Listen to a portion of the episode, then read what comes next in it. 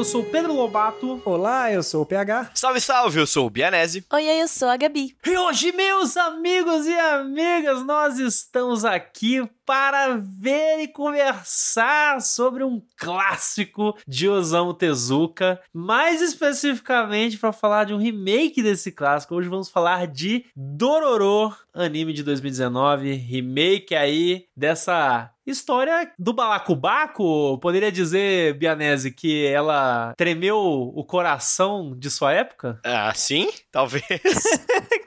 Eu não tava lá, mas acho que sim. Foi complexa essa abertura. Né? Caraca. Foi, foi reflexiva, não, cara. Não tava lá em 69, Bianese? Não tava. Desculpa, era o PH. Essa é uma pergunta que era pra ter sido pro PH. É verdade, que ele é um idoso. Tá bom, tudo bem, tudo bem, tudo bem. Agora, uma coisa que é importante dizer. Hoje vamos falar de Dororo, que por um acaso, a gente falando aí do nosso querido PH, é a escolha pessoal dele, né? Hoje um programinha de escolha e... PH, eu imagino que você esteja feliz, né? Agora que você tá aí na sua nova residência, sentado e gravando aí, mostrando as suas lindas pernas, né? Semi-feliz. Mais feliz do que no programa anterior, mas espero que menos que no próximo. Essa é a mensagem que eu tenho para passar. Caraca, tá muito reflexivo, Tá feliz cara. com moderação. Os ouvintes estão tendo que fazer álgebra para entender o começo do programa, mano. Equação, álgebra, velho. É isso.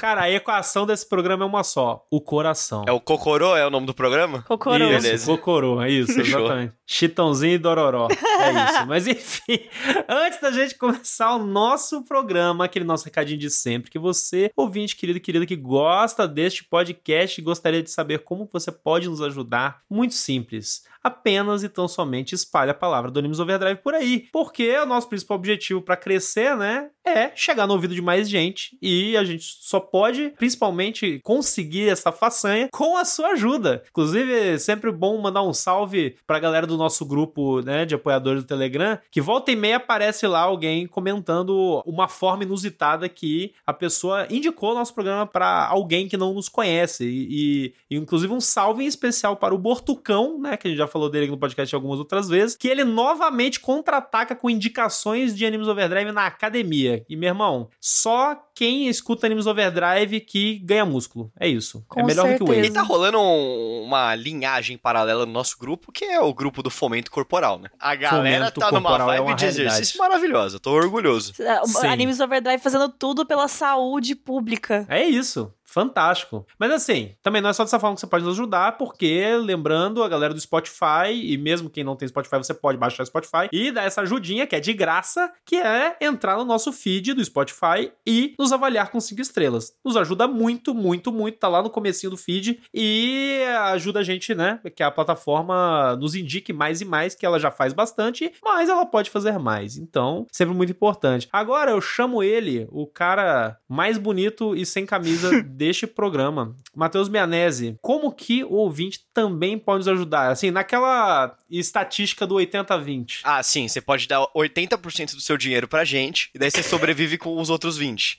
Então você entra lá no catarse.me barra animesoverdrive e vê nossas duas tier lists de apoio, e você nos dando dinheiro, a gente consegue fazer mais conteúdo e consegue ofertar mais coisas para vocês. Tem o nosso grupo de apoiadores no Telegram, como o Pedro Lobato já indicou, tem sorteio de mangá, tem happy hours, tem muita coisa e não para de ter produto, e em breve vai ter muito mais, tá? Porque a gente tá pensando em umas paradinhas legais aí. Então ajuda nós que realmente faz toda a diferença pro nosso projeto. E é isso, sem mais delongas, vamos começar este podcast. Dororo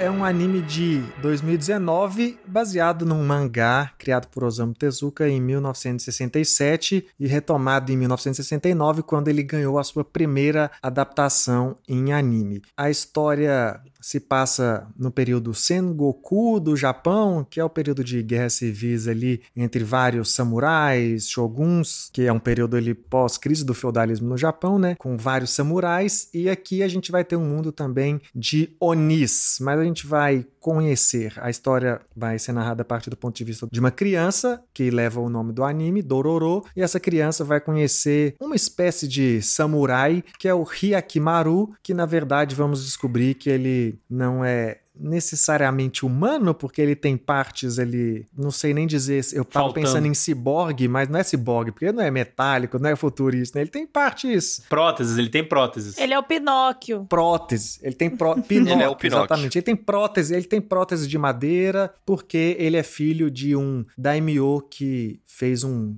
pacto com o demônio para sacrificar a vida do seu primogênito em troca da prosperidade de seu reino, de seu povo, de suas terras. E a gente vai acompanhar a história dessa criança, Dororo, com esse samurai Ronin Hyakimaru enfrentando demônios para tentar desfazer esse pacto e recuperar o seu corpo de volta. Bom, como eu disse no primeiro bloco, este podcast é uma escolha pessoal do PH, né? Tipo, ele escolheu a dedo Dororo pra gente assistir assistir e conversar em conjunto aqui. Então, da mesma forma como eu tomei a sua palavra, PH, eu devolvo a você para você falar a sua. Por que, que você trouxe Dororo para nós e contar para o ouvinte, né? Por que, que essa é a escolha da vez? Cara, são dois motivos, né? Um é eu gosto muito, sim, esse é o óbvio, né? Mas eu gosto muito por esse formato que parece até com outro anime que eu já trouxe, que é o Mitico e Ratim, dessa coisa, né? Que talvez até nasce aqui em Dororo, mas vai se consolidar ali num lobo solitário e vai ser propagado apagado eternamente. A gente tá aqui num momento em que rolou Last of Us na TV agora. Eu ia mencionar este. Tá rolando nova temporada de Mandalorian. Então, assim, esse é uma trope, é um consagrado aí já do, do homem maduro, silencioso e misterioso, do adulto, né? Porque, como eu citei, Mythic Hatin, e a criança ali que precisa ser protegida, mas na verdade está ensinando várias lições de maturidade, etc, etc. Eu gosto muito desse clichê. Talvez, como eu falei aqui, seja a primeira vez que ele acontece acontece, pelo menos nas obras japonesas modernas, que é o segundo motivo pelo qual eu trago, né? Assim, que eu tenho gostado de trazer coisas aqui pro programa pra gente explorar mais a história, falar de outras coisas e falar desse tipo de coisa. E é a primeira vez que a gente traz Osamu Tezuka aqui, né? Tipo assim. Perfeito. É uma obrigação do nosso podcast falar desse cara em várias oportunidades. Para falar de várias, a gente tem que falar da primeira em algum momento. Então eu juntei essa as motivações produção de conteúdo, de interesse pela história e de ser um dos animes que eu gosto e gostaria de conversar com vocês. Assim, eu acho que é um anime muito anime no sentido assim, pô, quando você vai falar em desenho japonês, falando para quem não tá familiarizado com anime, o japonês aí assim, é o samu é a história de samurai lutando contra demônios, eu acho bem básico assim do que representa parte do anime e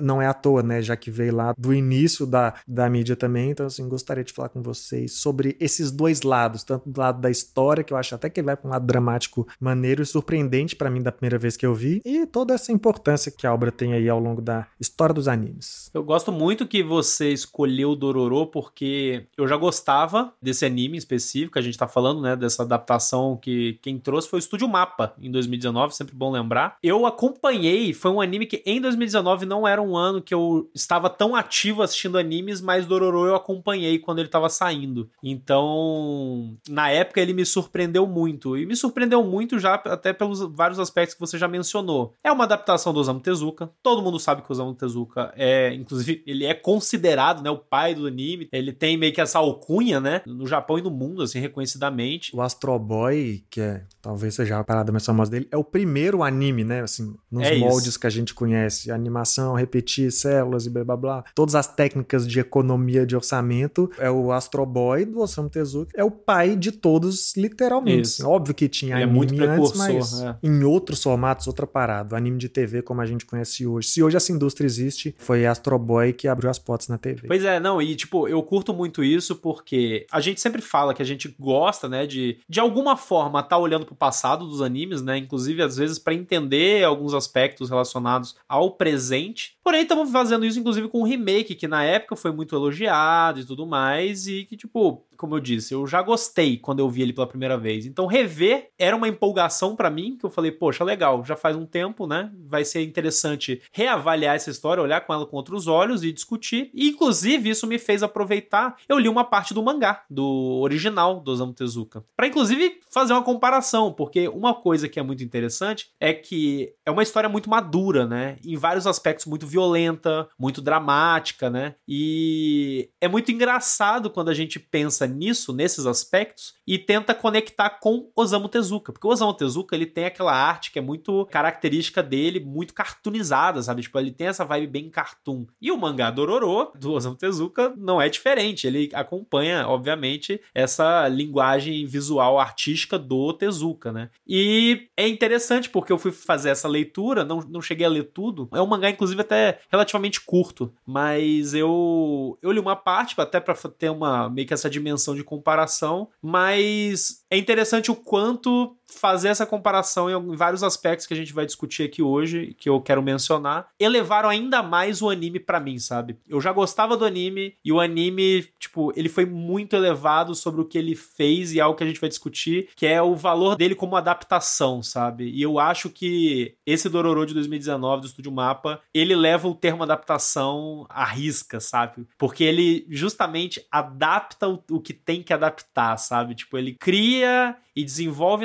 narrativas que a história antigaça que, como a gente falou mais cedo, uma história de 1967, saca? Tipo, eles elevam isso narrativamente em vários aspectos. E, cara, eu fiquei só mais feliz de ter assistido. É um anime que eu gosto muito. É um anime que desvirtua também um pouco, assim, aquela expectativa que a gente geralmente tem, né, de cultura pop japonesa, de ainda usar samurai, esse período, né, de achar que, porra, é, nossa, muito foda, imagina o Japão feudal, uhum. samurais, e eles são todos maneiros e eles viajam. Cara, não, aqui é tipo, meu irmão, é crueza. E, e um aspecto, assim, óbvio, existe o lado fantasioso, né, desse anime, dessa história. Tem os Os diversos demônios, monstros e tudo mais. Mas tem esse lado muito realista de um período em que o Japão tava na merda, sabe? Tipo, passando por muita pobreza, tinha muita gente morrendo de fome, contrapartida com uma nobreza, né, que se prevalecia sobre os pobres em diversos aspectos, principalmente nessa sociedade em que as pessoas estavam passando necessidade, morrendo de fome, sabe? E óbvio, misturando essas duas questões, né? Esse lado mais realista com o, o, o fantasioso, trazendo inclusive essa justamente essa discussão, né? Tipo, essa quebra de expectativa que a gente geralmente tem com cultura pop japonesa e histórias de samurais. E eu acho que, tipo, é um anime que vale ser conversado porque eu acho que pouca gente fala de fato dele, sabe? Ou eu tenho uma impressão que deveriam falar mais porque eu acho ele especial. Então, eu tô novamente muito feliz da gente estar tá conversando. Eu acho legal você ter puxar essa parada da, da seriedade, só para pontuar um outro fator histórico, porque assim, o, a carreira do Tezuka como mangaka começa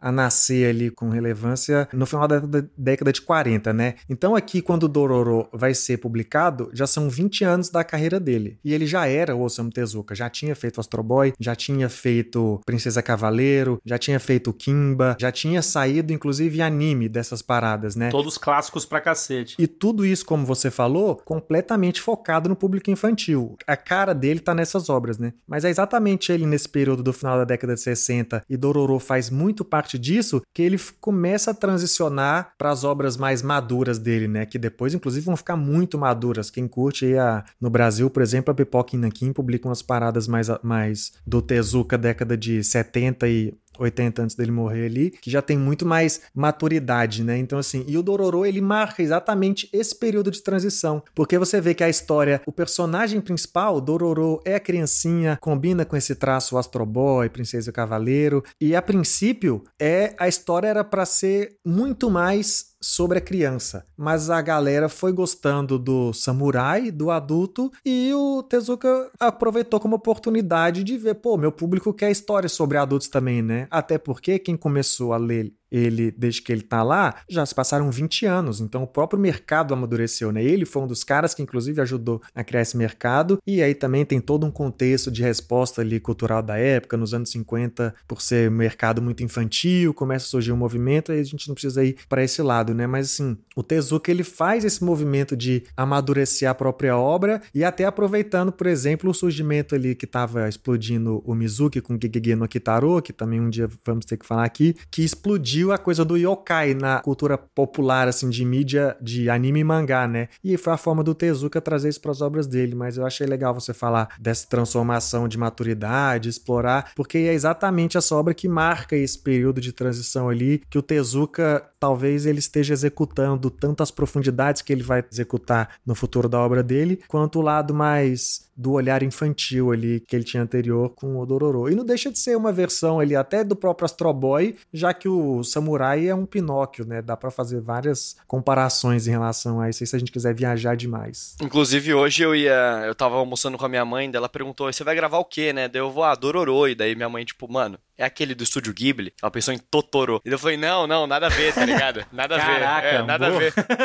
é feliz igual, Nossa, mãe. mesmo, mesmo assim, teor, né, da, da narrativa. Sim. Parecidíssimo. Eu fui explicar pra ela o que, que era o Dororo e eu usei justamente essa analogia. Foi que o, que o. É basicamente um Gepeto e Pinóquio aí com demônios e uma criança extremamente fofa, assim. Mas eu confesso que eu não havia assistido em 2019 por puro falta de priorização na minha lista, porque eu lembro que quando tava saindo, eu não peguei o bonde que começou a assistir junto com todo mundo ali no começo, e depois quando tava chegando na metade, assim, que o anime tem 23 episódios, né, se eu não me engano. 24. 24, né? A galera falou que a qualidade da animação da segunda metade tinha caído absurdamente. E daí eu falei, pô, já não comecei, então nem vou começar, tá ligado? Algum dia eu vou, quero saber dessa história, porque eu já sabia que era um clássico do Tezuka tal. Eu tinha uma curiosidade histórica em cima de Dororo, mas eu me desanimou bastante, assim. E agora eu fui assistir pra gente gravar e eu fiquei muito feliz em ver, cara. Eu gostei muito da obra, é uma obra muito bacana, que enriquece não só da forma histórica, como a gente começou a conversar aqui, que era minha, meu anseio mais, mais primordial, digamos assim, mas também como própria história de drama e, e relação entre o Dororo e o. Como é o nome do cara? Eu sempre esqueço o nome dele. Yakimaru. Yakimaru, isso. Eu sempre confundo com o do irmão dele, que é o Tahomaru. Não, Tahomaru não. Tahomaru, é. Todo mundo dá essa cantada aí. Daí a relação deles é extremamente bonita e consegue carregar essa obra durante os 24 episódios de uma maneira leve, embora seja uma história pesada, e em todo momento que os dois estão na tela você fica emocionado, você fica feliz de estar vendo aqueles dois seres convivendo e aprendendo juntos. O Dororo é uma criatura completamente fofa e apaixonante desde o primeiro momento, sabe? Não tem como você não se apaixonar por ele. E ele traz esse lance um pouco mais inocente e até a caracterização e o desenho dele é mais nessa pegada Astro Boy, né? Nessa pegada mais infantil que a gente pode trazer. Diferente de todo o resto do enredo, que é pesado, é sujo, o anime é escuro, e tá mostrando guerra, e tá mostrando que tudo tá dando errado e por aí vai. Então foi muito legal de assistir, eu gostei bastante, é uma história que eu vou levar para mim, embora não seja a mais original das histórias, né? A gente, tipo, tem até antes de 67 a gente tem outras histórias de parcerias, digamos assim, entre, entre dois seres completamente diferentes que se complementam e também histórias de pessoas que fazem pactos com demônios, digamos assim, para ter poder e dar tudo errado. Vai desde 1800, eu lembro de histórias tipo Fausto do Goethe, tá ligado? Não, se for falar de pacto com demônio, vai desde Jesus, não, brincadeira. sempre, saca? Pois Desde é, sempre. exatamente. Que isso, cara?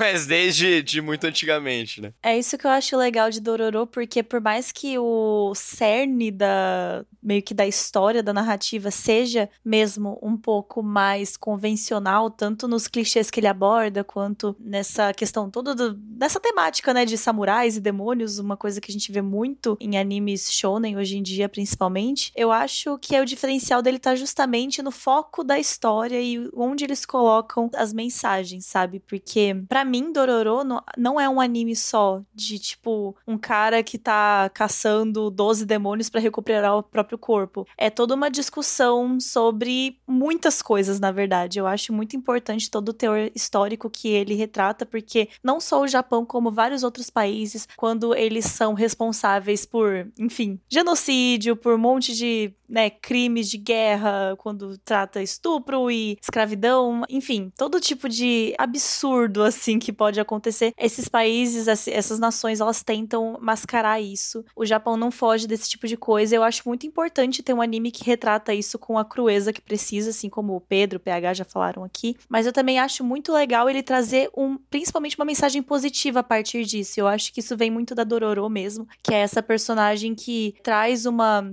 é a criança que tá ali no meio daquele monte de desgraça acontecendo, que representa toda essa esperança, né? Uma mudança no mundo, é essa visão infantil de uma situação que parece não ter conserto, parece não ter um futuro, mas que é pela visão de criança ela consegue se enxergar um futuro, ela consegue ver o lado positivo das coisas e ela traz esse respiro, sabe? Então, ao mesmo tempo que é uma história muito pesada, tem essa mensagem de esperança por trás que eu acho muito bonita, que é muitas vezes é diferente até das narrativas que a gente costuma ver quando trata de guerra e tudo mais. E eu acho muito bonita toda a jornada do Rekimaru também. Essa não, não foi meu primeiro contato com Dororo, eu já conhecia, eu já amava Dororo. Eu também vi quando saiu em 2019. Então já faz um bom tempo que eu tenho esse carinho por essa obra. E rever, eu percebi muito, tipo, o quanto realmente é especial, sabe? Esse personagem, as mensagens que ele traz, que não é só, tipo, deixa eu matar esses demônios aqui, é isso. Tipo, seria da hora se fosse isso também, porque, sei lá, temos Demon Slayer aí, que é um sucesso, todo mundo ama, e é basicamente matar demônio e é isso. Mas mas é, o Hyakimaru traz essa, essa mensagem de que a gente não, não precisa seguir os padrões que a gente tipo, foi criado, ou, que a gente precisa necessariamente devolver para o mundo que o mundo traz pra gente, e que isso pode muito bem ser mudado pelas pessoas com quem a gente anda, pelas coisas que a gente tem contato também, né?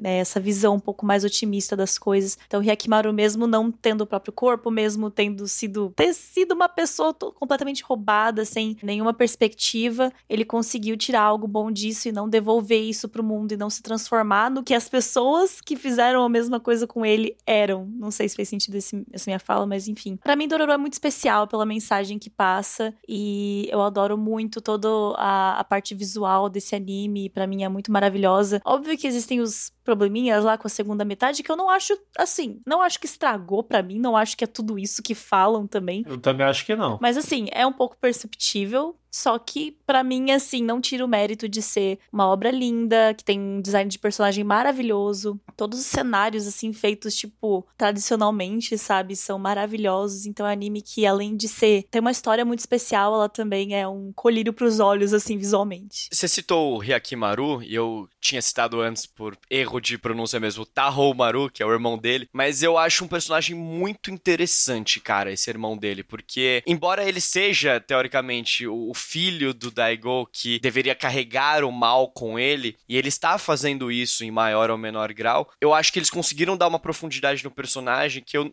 eu não consigo odiá-lo, simplesmente, saca? Ele é um personagem muito bacana de ser assistido e tá nas costas dele como é viver na sombra de alguém ou de uma situação que você não consegue se desvencilhar, saca? Ele é um personagem meio Zuko, assim, se a gente for parar pra pensar, sabe? É um pouco mesmo, é um pouco. Ele acha que tá fazendo parada certa, tá ligado? Uhum. Porque ele tá carregando ali o desejo herdado do pai. E você entende, né, o porquê que ele faz isso também. Você entende completamente, sim, cara. E, e, ele, entre aspas, é um vilão, né? Tipo, porque ele tá indo atrás do nosso herói, por assim dizer. Eu consideraria ele mais tipo um, um anti-herói, assim. Um... Como que chama? Tem um outro nome isso. Esqueci agora. Enfim, não sei, mas ele tá do lado contrário do Hyakimaru, querendo ou não, saca? Tipo, pelo toda a obra, né? Então, teria essa conotação se ele não fosse um personagem extremamente bem trabalhado, que ele é para mim, e que eu tenho um prazer Sim. em ver o drama dele tanto quanto eu tenho de ver do Hyakimaru, pra ser honesto. Vocês falaram duas coisas é, interessantes que, que eu queria mencionar. Antes disso, inclusive, só fazer um, um adendo. Eu não corrigi sua pronúncia de Tarro, Não, eu tô zoando viu? também, tá de boa. eu zoei. Tô zoando, pô. Eu zoei porque o anime inteiro, cara. Todo mundo era Tarô, Maru, e eu ficava, caraca, bicho, vai, todo mundo vai cantar o nome desse maluco. É engraçado, era muito bom. Mas eles falaram duas coisas que eu acho muito engraçado. É, muito engraçado, ó, agora... Virou uma piada esse podcast, é isso que você tá falando? Não, virou. Agora é só humor, tá ligado? Foda-se. A Gabi mencionou uma comparação com Demon Slayer, que eu acho muito interessante, porque o Demon Slayer hoje ele é uma das epítomes uhum. do shonen, né, moderno. Ele é um dos grandes representantes do que do estágio atual do shonen, né? É o Demon Slayer, o My Hero Academia e o Jujutsu Kaisen, sabe? Então, e o Attack on Titan, né? Tem que ser justo apesar de tudo. Caraca. Não mencionamos é, não. este. É, não, esse aí. Respeito pelo maior. Neste podcast não falamos dessa do que não pode ser nomeado. Exato. Não, mas assim, eu acho legal a comparação porque Dororo, em que pese a sua violência e o drama e o caramba 4, ele é um anime, um mangá cuja demografia formalmente é shonen também. Só que ele tem todo um formato e uma forma de construção narrativa diferente desses shonen que a gente tá mais acostumado hoje em dia, né? Ele ainda é uma essa jornada desses nossos personagens que estão tentando, né, atingir um objetivo. Existe essa jornada do herói, mas a parte que é curiosa é justamente a maturidade que a história, para mim, né, a maturidade que a história lida com seus temas e com sua narrativa e não infantiliza ela em nenhum momento, sabe? E é interessante porque essa discussão que vocês dois estavam tendo sobre o papel do Tarumaru e tal, dele ser antagonista ou não, o fato, que é o que eu mais sinto nessa história, que eu acho que ela faz muito bem, é que de uma forma geral, ela trata sobre seres humanos, ela trata sobre as pessoas, ela não trata o ser humano de uma forma maniqueísta, ela não é uma história maniqueísta, né? A gente tem um herói, um vilão, tem entre aspas, né? E aí que entra, eu acho que o brilhantismo da narrativa em si, porque, beleza, a gente tem o, o pai pau no cu lá, né? Que é o Daimyozão lá que, porra, o cara é um filho de uma puta. Top 3 piores pais dos animes, facilmente. É, ele deu o filho dele pros capeta lá pra prosperidade, mas ao mesmo tempo... Ele salvou todo mundo. O cara salvou um país inteiro, tá ligado? Tipo, independente da visão que a gente tenha sobre o fato, o fato é que tem gente que acaba protegendo essa escolha dele, inclusive o filho dele, o Tarumaru, que em um determinado momento ele rivaliza o pai dele, né? Ele antagoniza o pai dele falando, cara, que porra é essa, seu filho da puta? Que que você fez isso? Até o momento que ele percebe, caralho, eu sou também sucessor desse reino. E meu pai tomou essa decisão pelo reino, então eu tenho que defender isso também. Aí ele vai lá e antagoniza o Hyakimaru nesse, nesse aspecto. E ao mesmo tempo a gente tem o Hyakimaru que tá nessa busca, caraca, ele tá buscando o corpo dele de volta, matando os demônios e tudo mais. E, cara, você quer uma representação mais maniqueísta de qualquer coisa, de um ponto de vista místico, do que demônios? Tipo, acho que não tem, não tem dúvida sobre, porra, matar demônios é bom ou ruim? Caralho. Essa é a parte mais incrível para mim dessa, dessa narrativa, porque as coisas elas são retratadas com uma complexidade que você fica o tempo todo, tipo, Exato. eu não sei de que Exatamente. lado eu tô, sabe? E, no, e justamente é para você não escolher lados, é, é para você ver tudo de uma forma de admirar mesmo a história de cada um daqueles personagens que todos eles são super complexos. Eu escolho o lado porque não, eu sou full Hyakimaru Não, eu não tô falando que você não pode escolher, porque todo mundo escolhe. não, é, tipo, se você tá em cima do muro, você já tá escolhendo um lado, isso em todos A gente tá com eles, inclusive. Exato. A história tá no lado deles, né? Então, obviamente que a gente torce. Eu sou do lado do Dororo, e acabou. do lado do Dororo. Na moral, assim, é...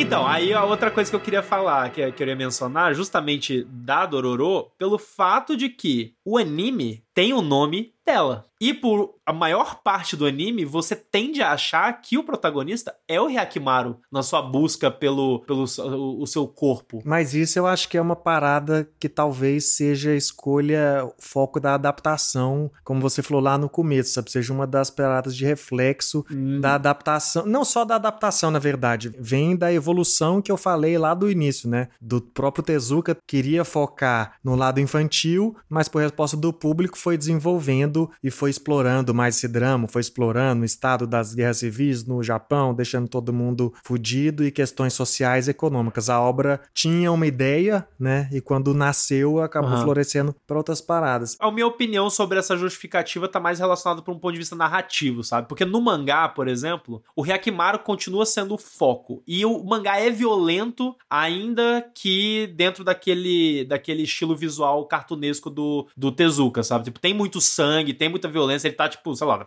nas primeiras páginas já tem gente morrendo. Tem a, a cena do pai dele lá matando o monge, tem ele matando uns demônios, sangue pra caralho, naquele estilo do Tezuka. Mas para mim, no fim das contas, eu acho que tá mais relacionado, pelo menos na minha leitura, tá mais relacionado a uma questão narrativa do fato de, dentro de todo o contexto que a gente é apresentado, dentro de toda essa narrativa de, da jornada do Hyakimaru, desses conflitos do país, da, das pessoas que estão sofrendo, ah, o Daimyo que quer salvar o, o país, etc. Toda esse, essa relação desses personagens, o Dororo, para mim, ele é a alma da parada. Ela é a alma da, do povo também. Ela é filha de bandidos, sabe? Tipo, que sobreviviam né, nesse contexto de guerra, no limite da sociedade, né? No limite da sobrevivência da sociedade. Ela se ferra por boa parte da vida dela, porque ela perde o pai, perde a mãe, ela basicamente é obrigada a crescer sozinha, então ela é obrigada a amadurecer muito rápido, sabe? Ela é tirado dela a oportunidade dela ter uma infância, né? Na acepção que nós temos, né? Moderna de infância, e ela tá ali sobrevivendo, sabe? E ela, em muito, é a peça mais importante,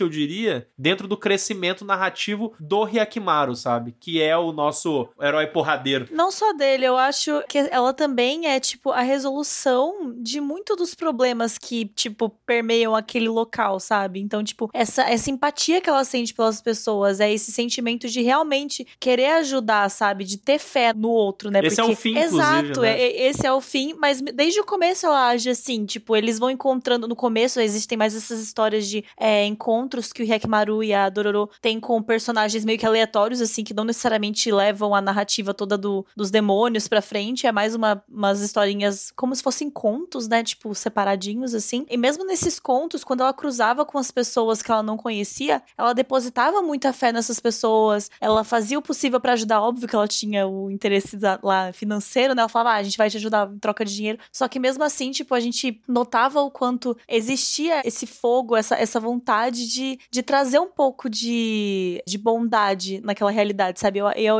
eu concordo muito com o Pedro nisso, no sentido de que para mim o anime se chama Dororo, porque essa história é uma história sobre esperança, sabe? E é uma história sobre uma visão positiva em tempos ruins. E a Dororo tá lá para mostrar isso, que é a gente que constrói essa esperança, é a gente que constrói a realidade que nós queremos. E a Dororo tá lá para mostrar isso. Até mesmo porque o Hyakimaru, a gente falou que nenhum dos personagens é, é, é maniqueísta, mas eu acho que nenhum dos personagens é maniqueísta olhando de um ponto de vista nosso como espectador. Mas Isso, o perfeito, Hyakimaru perfeito. é sim maniqueísta, porque ele, naquela vibe meio demolidor, né, de não enxergar com os olhos, mas enxergar a aura de quem ele Aham. encontra, ou é vermelho ou é verde, tá ligado? Mas isso no começo, né? Até o final, na real, né? Porque, tipo. Ou é sem cor, ou é bom, É, não, é ruim. sempre, sempre. É, porque até ele ter o olho, né? Beleza, só que daí uma coisa que eu notei, que eu achei muito legal, inclusive, você mencionar isso, porque é uma parada que depois eu, eu dei uma interpretada assim. Quando ele começou a ganhar os sentidos, ele foi questionando essa parada. Tipo, ele, ele começou a, total. a, a se questionar se aquilo era,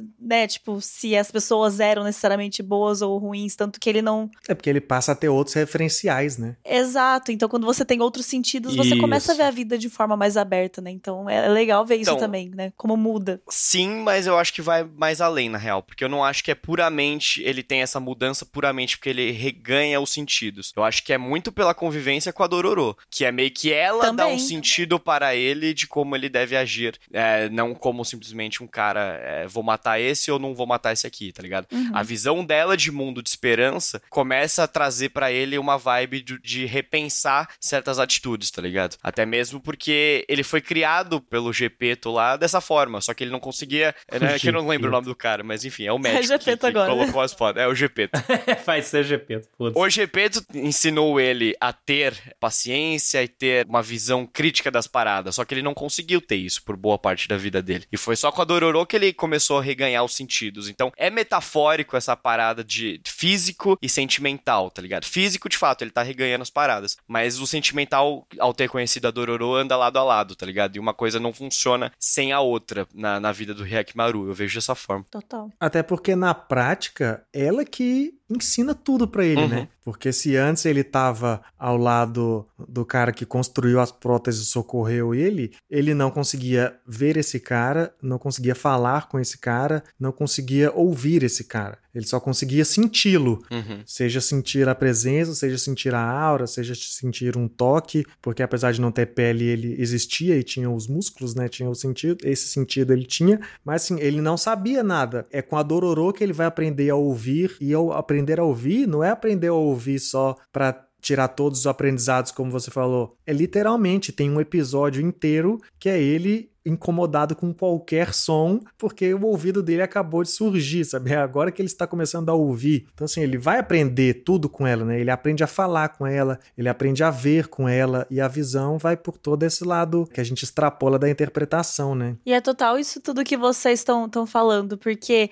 a mensagem fica nisso, tipo, a gente impacta demais as pessoas à nossa volta, né? Então, tipo, imagina se o Hyakimaru, por exemplo, não tivesse encontrado a Dororo. Se ele, sem os sentidos dele, sem essa noção de, tipo, realidade, ele estaria enxergando só preto no branco mesmo, para sempre. Então, bem possível uhum. que ele uhum. se tornasse um demônio, bem possível que ele seria justamente o tipo de pessoa que colocou aquela maldição nele também, sabe? Tipo, ele iria virar quem ele odeia, de certa forma. Quem ele tava lutando contra. Ele iria se tornar aquilo no fim. E a Dororo tá lá pra meio que mostrar que a gente tem esse impacto nos outros e a gente tem que se esforçar para fazer isso acontecer, sabe? Então, eu acho muito bonito ver como a narrativa traz isso de um jeito tão destacado, assim. Podia muito bem só focar nas lutas e nos demônios e pronto, sabe? Tipo, já ia ser um anime da hora, mas eles preferiram trazer essa bagagem emocional. É meio que o papo daquele monge que ele encontra de que o cara aparece simplesmente, que é o, o é o mestre dos magos samurai. É Biwomaru o nome dele, se eu não me engano, né? Que todo o lance dele é assim, cara, você tá sempre a um tequinho de se tornar um demônio, tá ligado? A linha é muito tênue do que você tá fazendo na tua vida, saca? Se perceba, sabe? Uhum. Porque esse pá vai dar bosta, tá ligado? É, mas na hora de criticar, o velho tá lá, né? Mas pra fazer algo também para ajudar. Exatamente.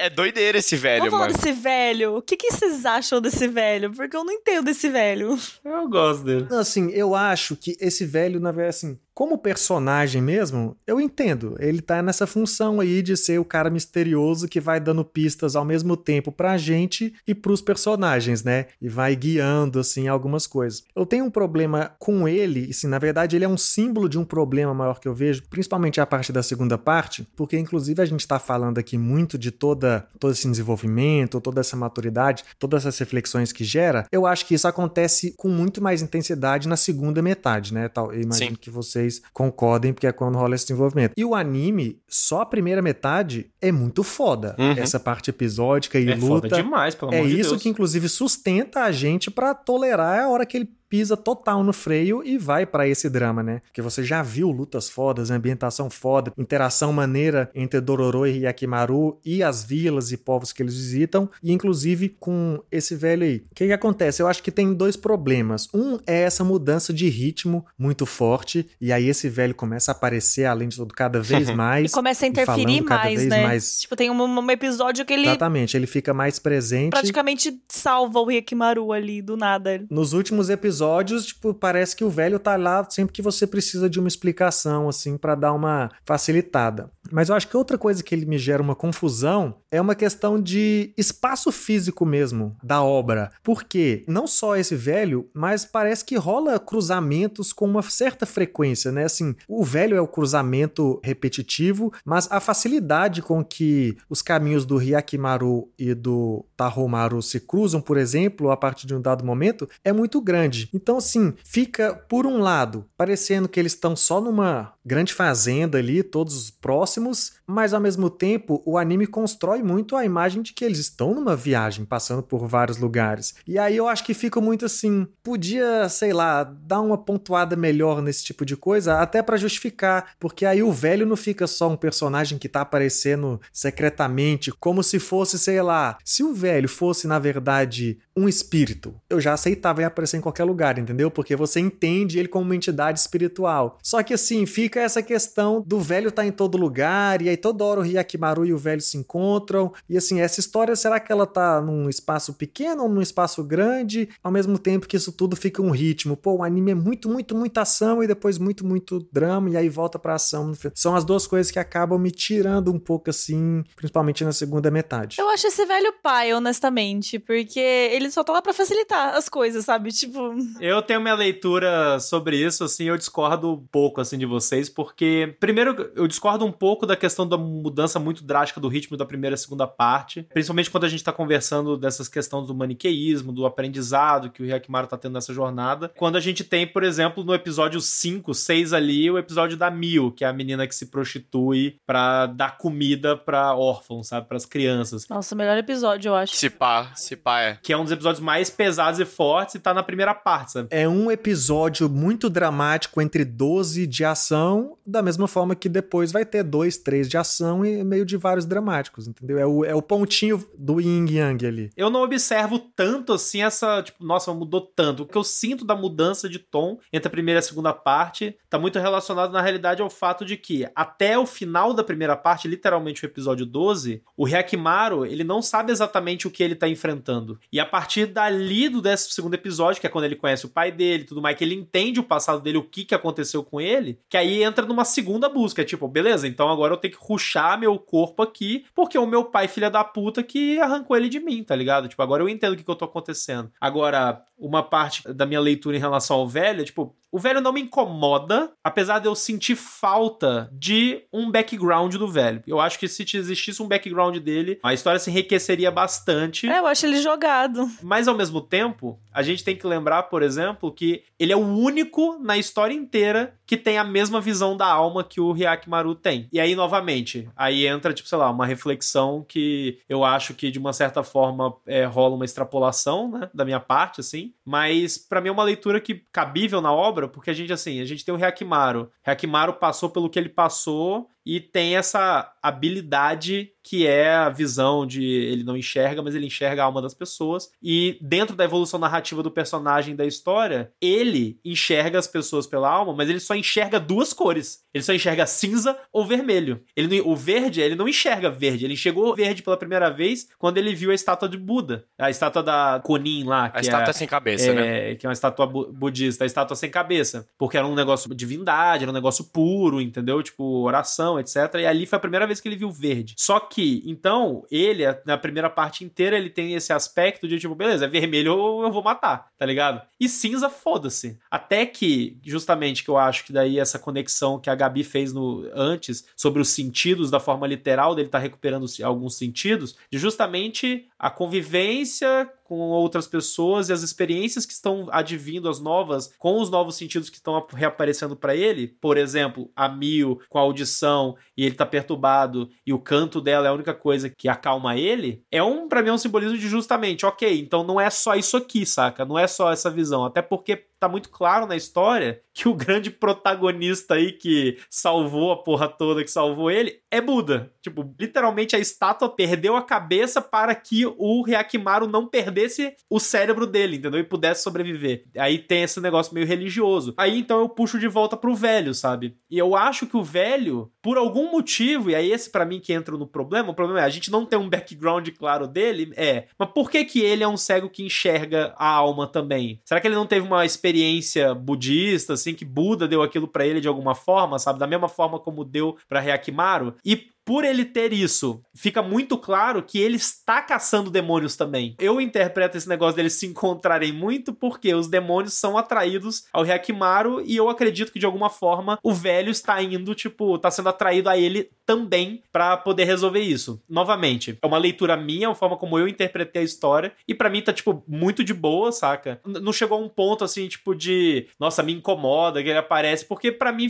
isso encaixou, sabe? Essa justificativa, tipo, cara, ele é o único que enxerga dessa forma. E talvez eles estejam realmente sendo atraídos. E o velho, só que aí o, o lance da figura do velho, para mim, que entra uma parte interessante, é: o velho ele é o elemento de sabedoria da coisa. Ele é um samurai, ele é um cara que abandonou essa vida, né, do samurai ali que a gente é, é explicada, né, e mostra pra gente no, na série, que é tipo, a porra, um bando de mercenário filha da puta, né? E ele tem esse elemento dessa sabedoria que, tipo, tá, ele tá vivendo ali a vida dele agora, tipo, não, ele tá provavelmente seguindo os passos de Buda e tudo mais, então eu tenho essa leitura dessa forma, saca? Isso me, me atendeu bem. Eu acho uma boa interpretação. Se eu falar para vocês que eu fiquei até o final do anime esperando que esse velho era o Hyakimaru. Que? Nossa senhora, aí o cara já Pô, meteu louco, uma viagem no tempo. Porra, virou sci-fi. Mas tipo uma em passados do Natal lá, do futuro, só meio assim, não que ele está ali fisicamente, mas é um guia. É, exato. Tipo esse paralelo que o Lobato falou que eles passaram possivelmente por coisas parecidas. Eu tava nessa, tipo, tá, beleza, talvez seja alguém guiando ali o Hyakimaru de uma maneira espiritual e não simplesmente física, da forma que ele está fazendo, tá ligado? Então... Eu gostei da interpretação do, do Pedro. Achei da hora. É uma boa interpretação, porque, assim, pra ser honesto, eu não tive nenhuma desse velho. É, Só que ele não, era um cara sábio. Vou tomar a do Pedro. É meio que o cara sábio clichê que vai guiar o nosso herói para, para tudo, tá ligado? Ainda Sim. mais porque é uma coisa é fato, ele é meio Deus Ex Machina em muitas situações. Uhum. É Sim, isso que eu acho mais total, paia mesmo. Total, total. Sempre que o Hyakimaru vai morrer, ele aparece. E daí eu fiquei tipo, pô, quem é esse cara? Ele é Buda, tá ligado? Quem é esse cara, sabe? Então, talvez, talvez seja, ah, talvez, mas às vezes, não querendo sei. saber. eu concordo, eu, eu tô contigo. Eu também acho que deve, eu queria, eu queria muito um background dele, mas eu acho que ele reforça em alguns aspectos os Deus Ex Machina dele em alguns momentos para mim reforçam a mensagem do momento. Para mim aquela aquele momento em que a Dororo tá morrendo afogada, que o Hyakimaru, ele tipo só quer empurrar a pedra e ele não tá sabendo como resolver. E a Dororo vai morrer, que aí o velho Deus Ex Machina total não vai, não. aparece lá. Ele simplesmente enfia a lâmina numa pedra lá, ele consegue quebrar uma pedra e consegue tirar ela. Para mim ali era justamente um momento para reforçar a mensagem da narrativa do Hyakimaru naquele momento que ele tava cego, entendeu? Ele cego no sentido na acepção de ele não tá enxergando as soluções uhum. certas na frente dele, sabe? Ele só tá completamente berserk lá, cego pelo objetivo dele de ah, matar demônio, matar demônio e recuperar meu corpo, só que ao mesmo tempo tá tipo, às vezes a solução tá ali, então é um negócio mais simples e pronto. E o velho literalmente chegou ali, ele enfiou a lâmina numa pedra. Pô, né, mano? Tirou o braço. É, então, da... eu acho meio paia de não tirar uma, sabe, tipo, algum, alguma coisa que some na narrativa daquele momento, sabe? Tipo, meio que fica por isso mesmo. Ah, beleza, salvou do Dororo, é isso. O que Yakimaru não cresceu necessariamente daquilo, tá ligado? Mas é. Gostei que você resumiu a explicação que eu tava querendo dar antes, porque eu não soube colocar em palavras, mas era basicamente isso que eu queria dizer. Quando eu falei que quando ele ia recuperando os sentidos, ele ia é, se tornando mais, tipo, empático e, e, aprendendo mais sobre as outras pessoas e menos maniqueísta. Com as experiências, né? Porque é quando a gente se abre mesmo, né? Tipo, que a gente consegue entender a dor do outro e que o outro muitas vezes tá passando pelas mesmas coisas que a gente. Tanto que ele chega a falar pro irmão dele, sabe? Você é como eu. Eu acho que ele só conseguiu reconhecer isso porque é. ele foi recuperando os sentidos sentidos e. Esse momento é foda. Com esses sentidos, ele foi se conectando com as pessoas, porque antes ele não tinha como se conectar, né? Então. E errando também, né, Gabi? O próprio fato dele ter matado a galera lá depois que mataram as crianças, que aí o, depois o velho chega nele e fala: É, você matou gente, né? É claro que chega, né? Mas eu acho que é uma história muito sobre redenção também, porque todos os personagens ali estão buscando redenção. Eu acho que essa é uma das coisas mais legais também. Tipo, por exemplo, eu acho um dos personagens mais fodas, eu acho que é a mãe dele, sabe? A mãe dele, eu acho ela uma personagem sensacional e ela tá total ali, tipo. Ela e o e o Gepeto ali, né? Eles meio que têm o mesmo objetivo, chega no final que eles, que eles atingem o mesmo ponto ali. Porque os dois meio que são parecidos no, no sentido de fizeram coisas horríveis na vida e foram coniventes com coisas horríveis. Tipo, se eles não fizeram coisas horríveis, no caso da mãe do Rekimaru, né? Ela foi conivente, ela ficou em silêncio quando coisas horríveis estavam acontecendo. E aí eles estão buscando redenção. Então acho que todos os personagens meio que são assim. E o velho também acaba entrando nisso também, né? Tipo, talvez de estar tá ali para guiar o Rekimaru. É o velho que não é. E é por isso que a gente talvez, né, nem se incomodar de fato, mas chama a atenção. Porque assim, eu Sim. acho que a maior força diz tanto nos momentos de mais drama, de, dessa história que importa mesmo, do Hyakimaru e a família dele, e os personagens que passam pela vida por essa narrativa dele, como os que aparecem nos episódios isolados, eu acho que os mais marcantes ali são, é a menina que, é, que se prostitui lá para salvar a vila, e depois a galera ainda é vítima da galera como sendo lidada como espiã. Eu gosto muito também do menino que cria os tubarões lá, eu acho um personagem maneiro. Putz. Tem vários que a gente vai vendo ali de vilas que se envolvem com. Tem um ou dois que são bem parecidos, assim, de pessoal da vila que se envolve com o Oni, fica meio que refém ali, mas numa relação de mutualismo que todo mundo saca entre a vila e o Oni. E todos esses episódios, é, todas essas histórias, a gente tem acesso a um momento de flashback, a um momento de construção. É até uma escolha que eu acho legal, visual, que o anime faz, é que ele dá um tom sépia, um tom preto e branco quando ele vai para essas cenas, né?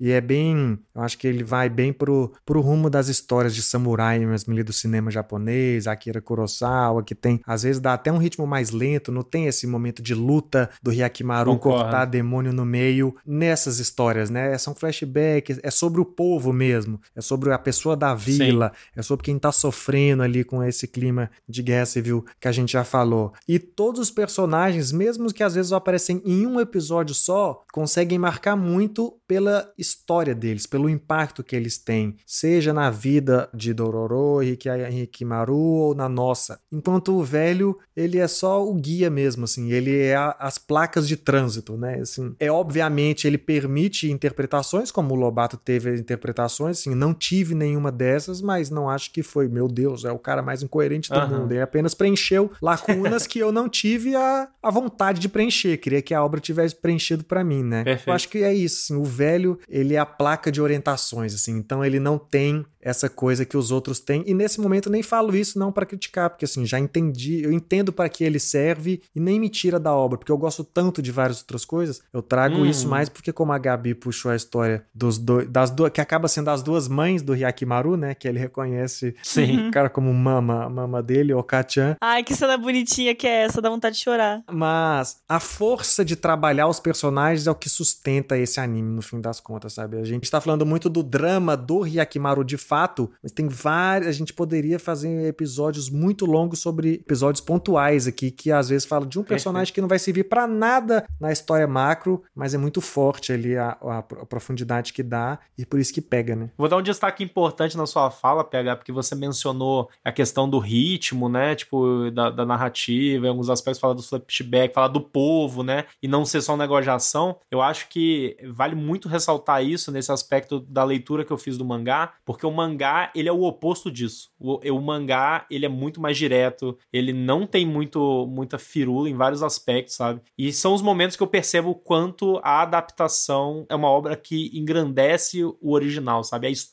a mensagem, o que você queria contar ali no original, sabe? Captar a essência. Tanto que, assim, só para dar uns exemplos muito básicos, o pai aí, o Gepeto, do Hyakimaru aí, que salva ele, o médico, no mangá, não tem background. Ele não tem aquele background todo da guerra, dele, tipo. Que é muito legal, aliás. O background. Que é, é muito, muito forte, é muito massa, saca? Isso no mangá não existe. É só um cara que pegou ele lá e, opa, GPtou ali, fez umas próteses. Inclusive no mangá aparece a prótese do, do bingolim dele também. E é isso, saca? Da mesma forma, o Daigo, né, que é o pai que vendeu a alma dele pro, pros capeta lá, no mangá, ele tá dando, é, fazendo aquilo na maior vilania esse bigodinho uhum. clássico, tá ligado? Ele só tá tipo assim, eu quero ser poderoso. Valeu, demônio, manda aí, foda-se meu filho, entrega meu filho. No anime, tem toda aquela cena inicial que ele tá falando sobre o, o povo, falando sobre a nação, falando que ele quer a, a prosperidade. E aí o, tem a, a, conversa dele com o monge, que o monge tá falando: olha, você tá desviando os caminhos de Buda. E ele, tipo, faz uma escolha clara disso, sabe? Tipo, ele fala: não, eu sei o que eu tô fazendo, foda-se. Tipo, e aí vai lá e, e negligenciou o Buda para esse objetivo. Então, tipo assim, nada dessas coisas tem no mangá. No mangá,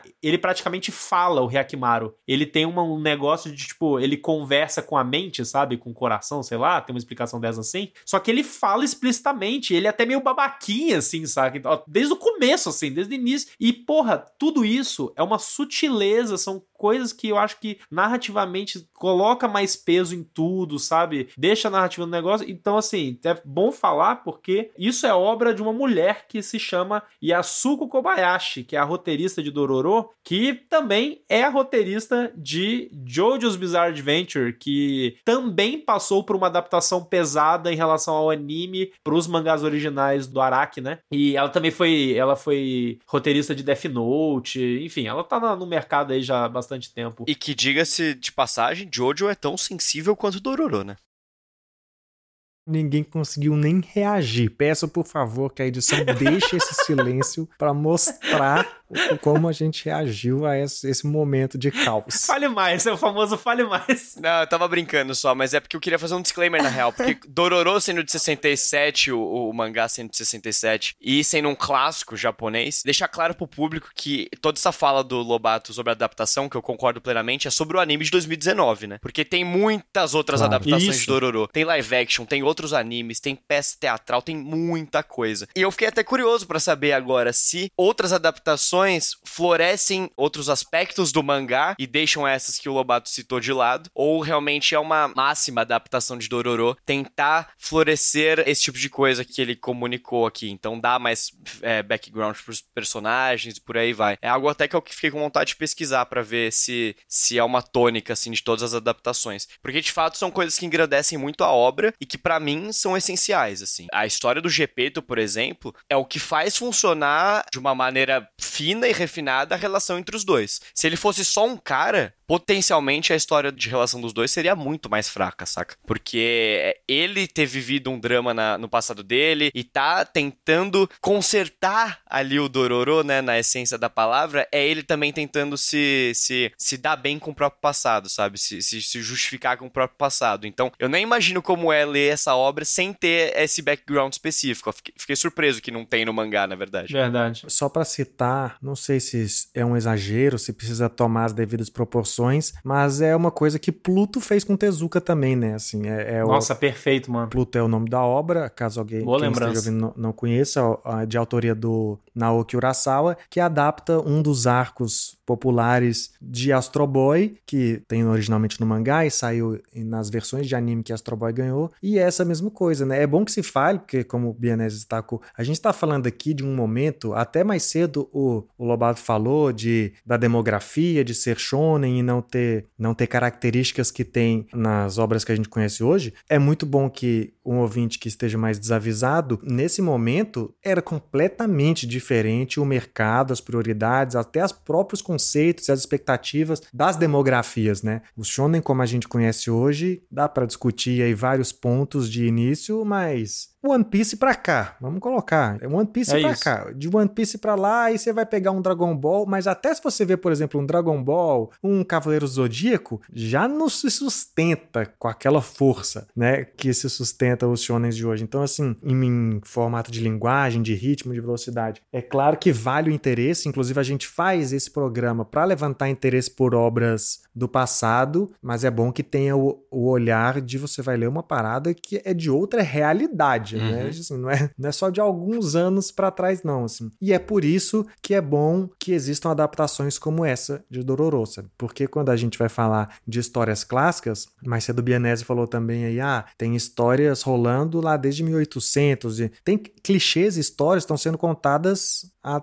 séculos, há milênios. Mas quando eu falo para você, ah, você conhece a história do Hércules? É muito mais fácil a gente falar do Hércules do filme da Disney, ou ainda que seja o Hércules do SBT, Sim. amigo da Xena, do que qual é a Nossa, versão original da mitologia grega. tipo assim, entendeu? As histórias só se sustentam por boas adaptações e transformações ao período que elas são contadas, né? E nesse período é essencial fazer toda essa tradução e complexidade do Ororo, porque se fosse para fazer só mais um shonen, não precisa. Shonen de caçando o demônio, o Demon Slayer, Jujutsu já estão fazendo de um jeito muito tá mais próprio para essa geração, sabe? Não é isso que o Dororo Anime 2019 é. Ele é especial por outros motivos e um deles é expandir esse leque do que uma obra escrita há décadas atrás permite isso. E é engraçado, só fazer uma, mais uma pontuação que não tem nada a ver com Dororo, mas tem a ver com Tezuka, que é o fato de ter todo o dilema se Rei Leão é uma cópia de Kimba ou não, né? Que tem esse papo não aí. é, que... tá? Eu também não acho que é. PH já confiem no PH, não é. Não é, exato. Mas se você apresentar Kimba pra alguém que já viu Rei Leão, potencialmente ele vai ter a visão inversa, né? De que, ah, puta, claro. isso aqui é inspirado em Rei Leão, tá ligado? Porque tem, tem vários arquétipos parecidos e iguais né? Então cabe bastante nesse lance de adaptação que a gente tá conversando.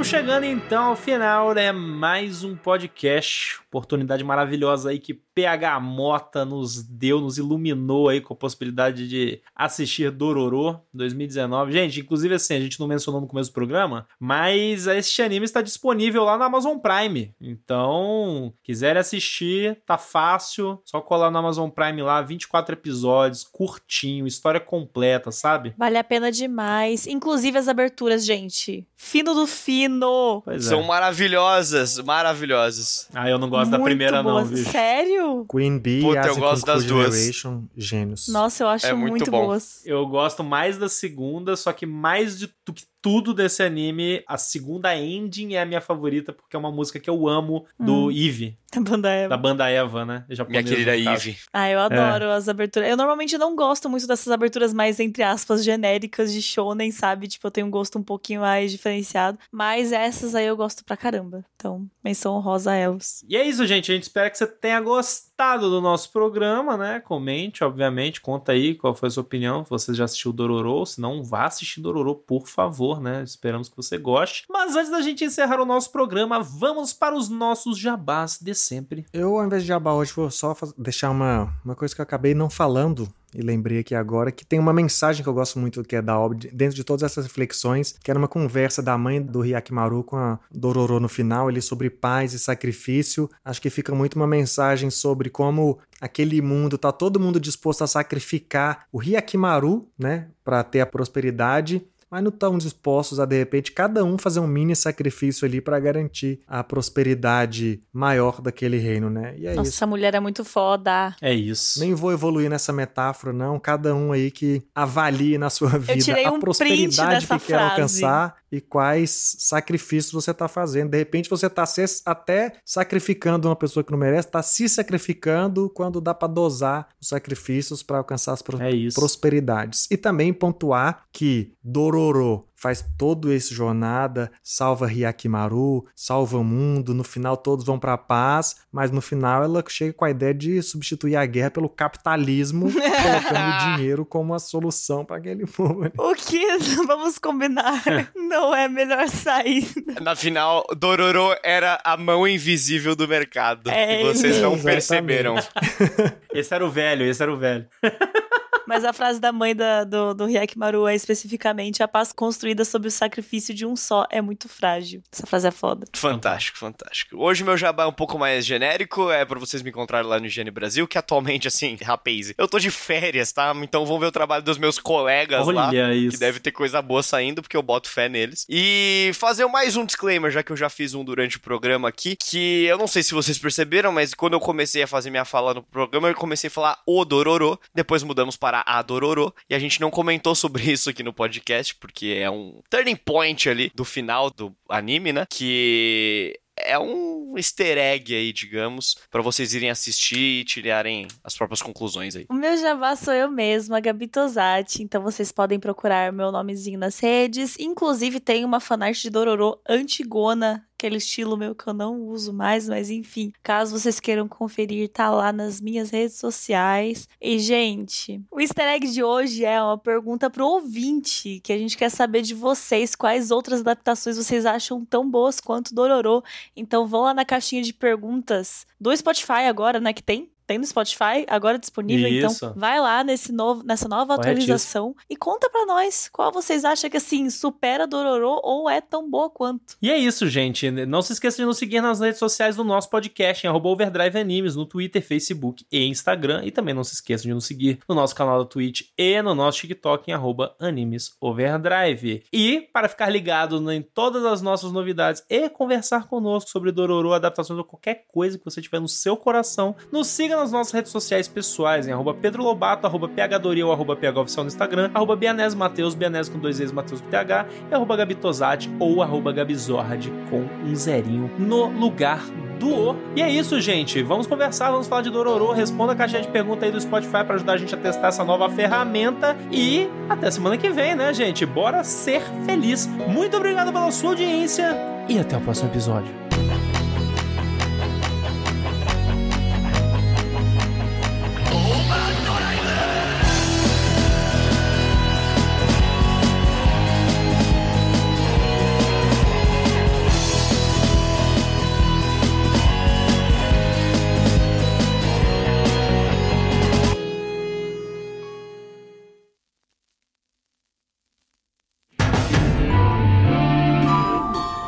Esse podcast foi editado por Yoshi Ohashi.